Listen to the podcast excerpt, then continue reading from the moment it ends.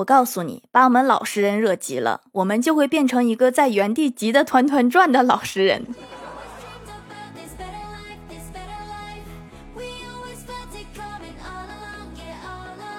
Hello，蜀山的土豆们，这里是甜萌仙侠段子秀《欢乐江湖》，我是你们萌豆萌豆的小薯条。蜀山小卖店年货节有优惠活动，记得来参加哟。我现在就感觉中医是不是都会算命啊？周末和朋友们一起去玩密室逃脱，第二天约的中医，然后中医大夫给我搭了一个脉，问我你在害怕什么？我的身体还没有从昨天的密室机关里缓解出来。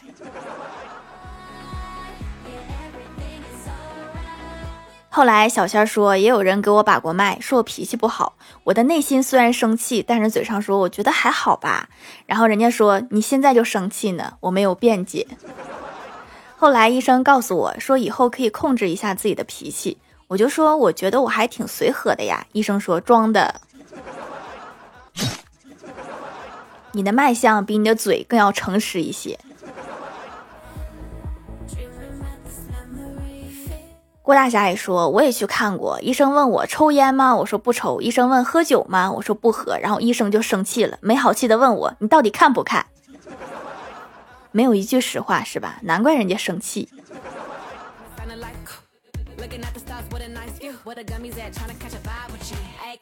前台妹子说，之前和妈妈一起去看过中医，本来是陪同的，纯属于好奇，就让大夫也看了一下。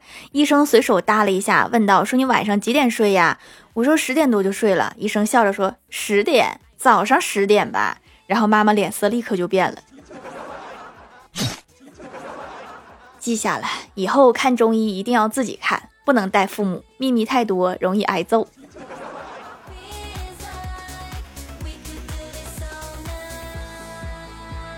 欢喜最近在看小说，看了很多题材的小说，我就问他，我说看了这么多，有什么感悟吗？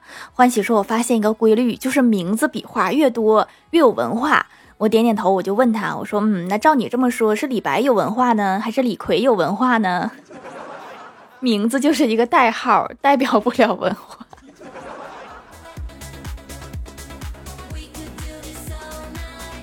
我哥新到一家公司工作，总听到同事笑着叫一个四十多岁的女人“叮咚叮咚”，他觉得很有意思。然后今天看到那个女同事也叫了两声“叮咚叮咚”，而且声音很欢快的那一种。对方愣了一下，然后笑着离开，旁边的同事都傻眼了。后来告诉我哥说这是咱们公司的董事长，他姓丁。想想明天进公司先迈哪只脚吧。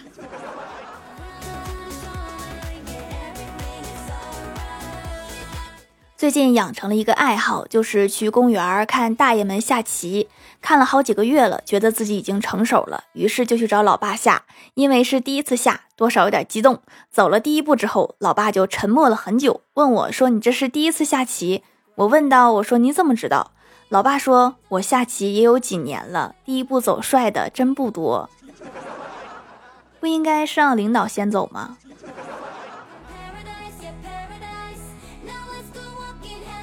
郭大侠和老婆出去溜达，老婆突然玩性大发，趁着老公不注意的空档，在后面偷摸藏在了花坛后面。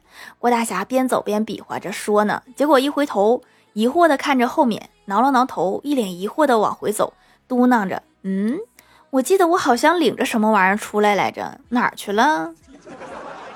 你最好快点想起来，不然回家以后可能会被打到失忆。”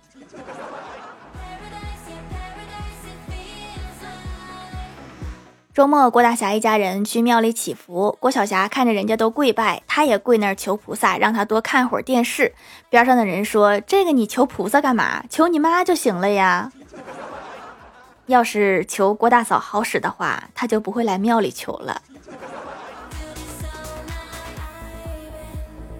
下了班，在车站等车，过来一个男生跟我搭讪，说：“美女你好，能加个微信吗？”我看他清澈明亮的眼睛，问道：“说你高三刚毕业吗？”他说：“是呀，你也是高三刚毕业的吗？”我说：“哦，我高三毕业九年了，还不到十年，四舍五入一下，我刚高三毕业，不过分吧？”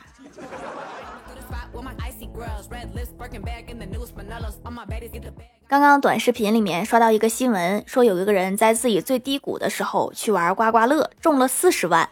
我就纳闷儿，我说为什么彩票店老板自己不刮彩票啊？老妈说咱们之前有个亲戚是开彩票店的，有一天晚上两口子疯了，一起刮刮乐，刮了一夜全赔了，赔关门了。怎么彩票站老板也经不起诱惑呀？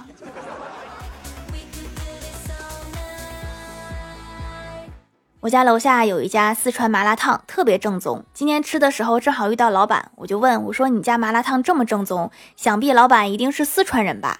老板骄傲地说：“那可不咋地。”老板，你这个口音好像不太像啊。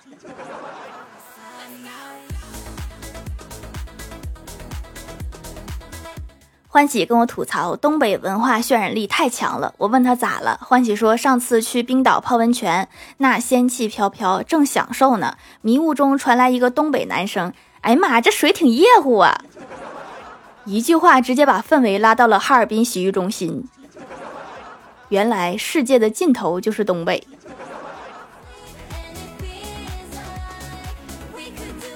昨天晚上去逛夜市，看到一个摊子上面摆着很多很漂亮的皮带，想想自己的腰带也旧了，于是就选了一个喜欢的，问老板怎么卖。老板抬头瞅了我一眼，说：“你家多大的狗？” 就是站起来和我一边高的，你能带不？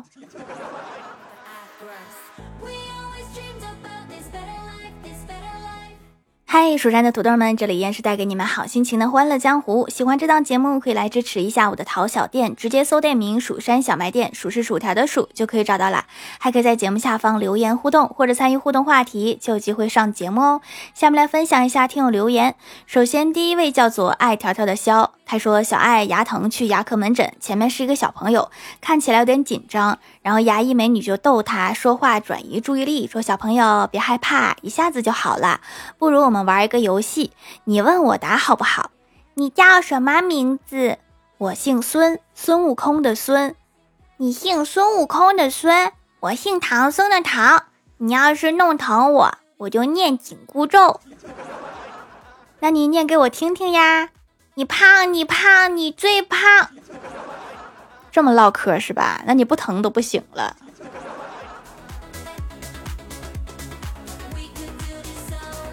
下一位叫做彼岸灯火，他说：“小花对小伙说，你怎么老去图书馆呀？”小伙说：“因为读书对我来说有个特别大的好处。”小花说什么好处呀？小伙说：“如果不读书，大家就会骂我这孩子天生就是个傻子；如果我经常读书，大家就会惋惜的说这个孩子读书读傻了。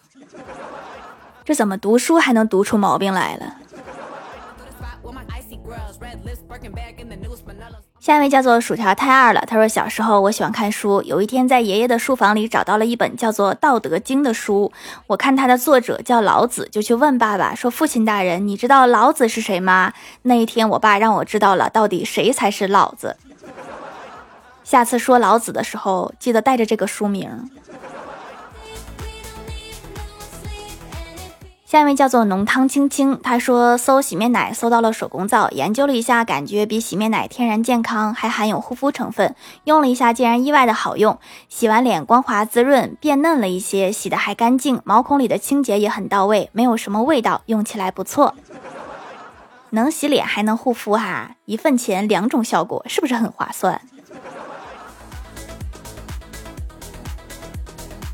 下一位叫做蜀山派陶霞苏，他说：“条儿来条段子，老婆说我们来做一个互相夸奖对方的游戏，你先来。”我说：“老婆你真漂亮。”老婆说：“你真有眼光。”夸了，好像又没夸。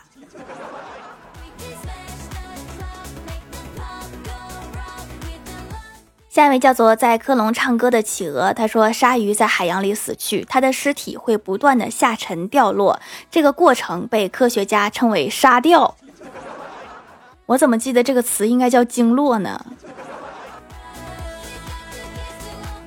下一位叫做紫玉葡萄，他说：“条啊，你在黑龙江吃到冻土豆了吗？吃到冻梨了，而且还是摆盘的。”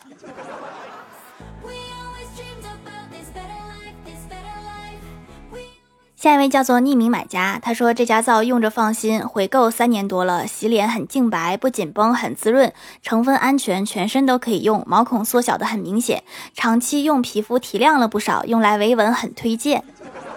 护肤贵在坚持，手工皂就是一个很好坚持的，因为它就洗个脸，这已经是护肤里最好坚持的了。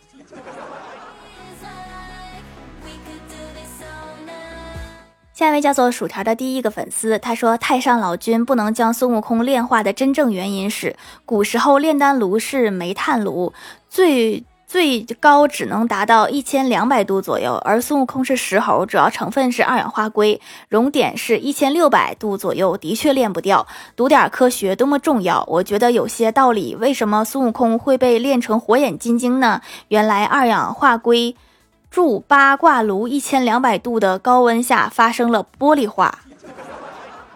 原来《西游记》是一本物理书。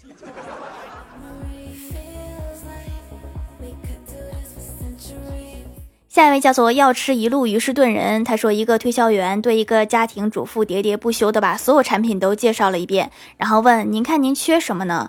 主妇。爽快地回答道：“缺钱。”然后推销员从兜里面掏出一张名片，说道：“小额贷款了解一下。”所以今天就必须得在这消费一下呗。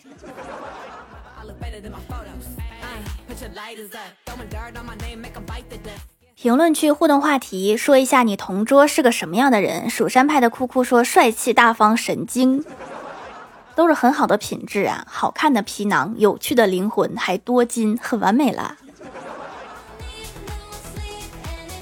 蜀山派薯片酱说：“男人就不多描述一下吗？”遗失的陈双说：“成绩不是特别好，但特别时髦的女生，什么手账啊、贴纸啊、咕卡都是最新的、最多的。性格挺好的，什么几乎都会分我一点。有时候抄他前桌学神的作业还会给我看，但是就是喜欢揉别人的头，揉的是不是你的头？”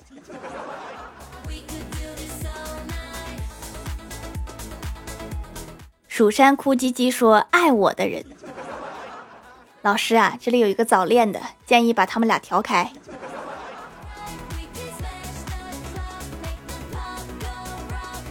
幺二二幺三三幺四五六幺八八说抄我卷子，最后我们两个都不及格。他抄你的，你们两个都不及格，那你说这个问题出在谁身上呢？